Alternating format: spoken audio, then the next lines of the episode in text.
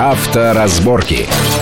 Приветствую всех в студии Александр Злобин. Это большая автомобильная программа на радио Вести ФМ. И, как всегда, обсуждаем главные автомобильные новости, главные автомобильные заявления, тенденции, законопроекты, идеи и все прочее, что может так или иначе оказать влияние на нашу и без того непростую автомобильную жизнь. И сегодня у нас в гостях э, наш э, гость, автомобильный эксперт Антон Чуйкин. Антон, приветствую вас в нашей студии. Здравствуйте. А, наверное, самое такое интересное, ну, вернее, так, интересное, неинтересное, но вызвавшее наиболее бурное обсуждение в интернете, и, там, не знаю, в водительских э, сообществах, события, ну, даже не события, заявления или идеи э, минувшей недели, это предложение об очередных запретах делать чего-то за рулем. В частности, сначала одна такая молодежная общественная организация предложила строжайшим образом запретить курение за рулем исходя из того, что курение отвлекает внимание от дороги, сильно плохо влияет на безопасность, и потому нужно ввести такие же э, наказания, штраф там в размере тысячи, полторы тысячи рублей, как за разговор по телефону. Вот, на ваш взгляд, э, это актуально запретить водителям курить? И вообще курение, мы проводили интерактивы с нашими слушателями в течение недели и задавали такой простой вопрос, вот что больше мешает там курение или, например, пассажиры? которые отвлекают, а. или пассажирки, или пассажирки соседнего автомобиля. Что тоже можно запретить. Э, это запретить можно, но трудно администрировать. Вот насчет курения. Вот, кстати, насчет администрировать. Между прочим, тот самый случай, когда а, ровно так же, как с мобильными телефонами, даже если вдруг этот запрет будет реализован, на него полиция дорожная, я уверен, просто не будет обращать внимания. А это зависит от размера штрафа. Как? Вот не совсем. А дело в том, что если, допустим, ремень фиксируется а если ты не пропустил пешехода, тоже фиксируется.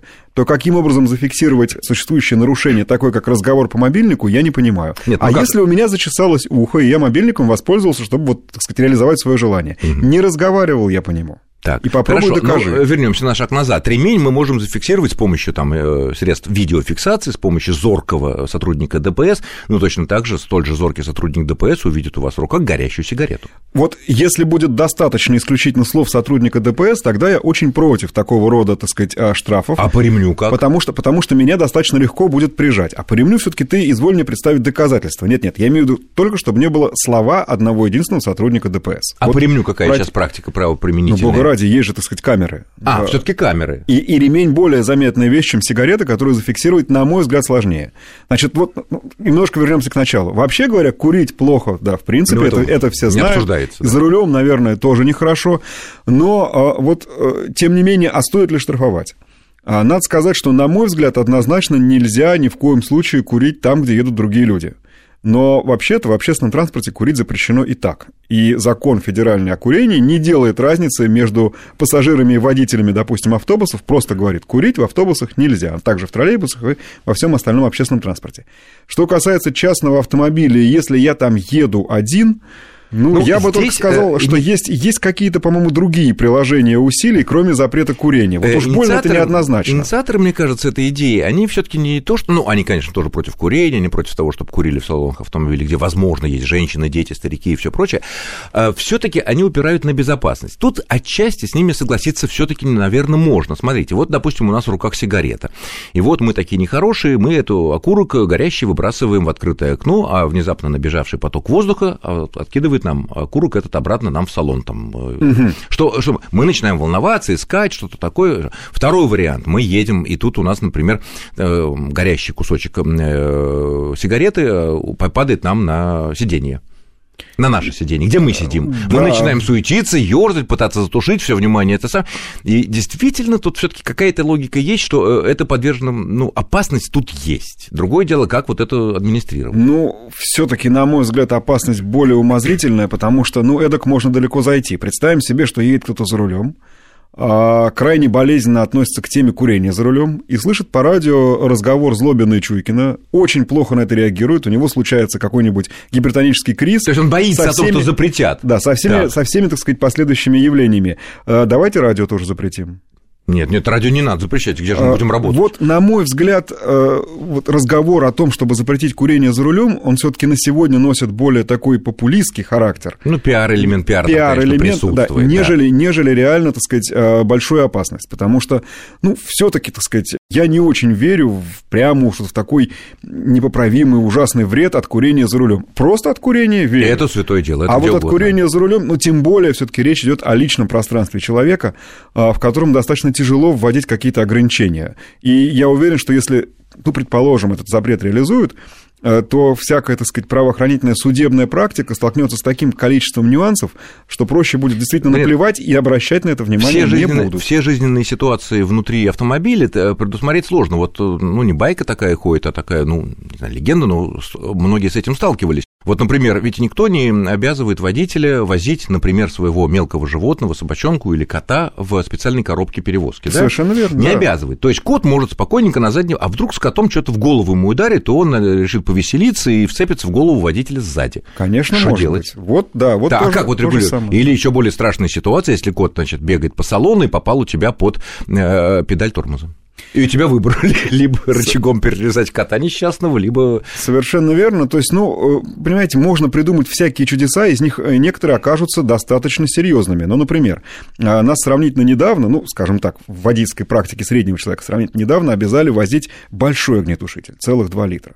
Все-таки это большой серьезный снаряд, который в случае чего по салону может, э, это пролетая, уже... наделать каких-то бед. Но это вот тут ну, не, не последний год, литра. естественно, да. Надо, а, надо при, проверить. При этом да. законодательно, вообще говоря, не э, оговаривается, а где и как я его должен закреплять. И требований к производителям предусмотреть место для огнетушителя конкретном автомобиле на сегодня нет.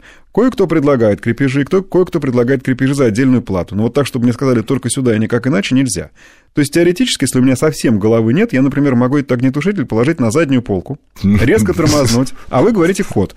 В нет, общем... второй вариант можно. Можно упаковать это, допустим, если универсал или кроссовер, можно упаковать в дальнюю вот подполье такое, которое, естественно, завалено всем остальным, ну, и достать это, понятно, что далеко не ну, одна минута. То есть опасно, опасно, актуально, актуально, но стоит ли здесь включать такие силы, как Госдума, законы и так далее, я вот не уверен. Как и в случае с котами и мелкими собаками. Конечно.